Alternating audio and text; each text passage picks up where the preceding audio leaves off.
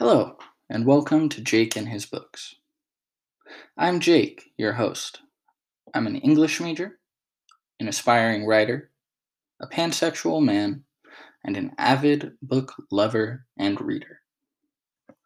My purpose today is to lay out what exactly the point of this podcast is. What I want to do with this podcast is share my joy of books with others Books are an invaluable source of reflection, meditation, joy, relief, learning, distraction, and yes, even procrastination. I want to recognize books as an art form.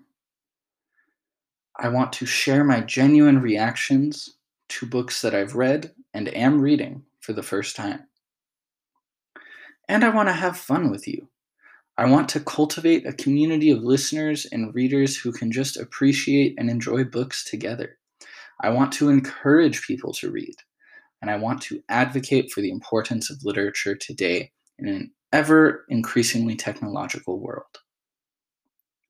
But above all, the point of this podcast is just to enjoy some books, appreciate them, and have some fun and get to know my fellow readers.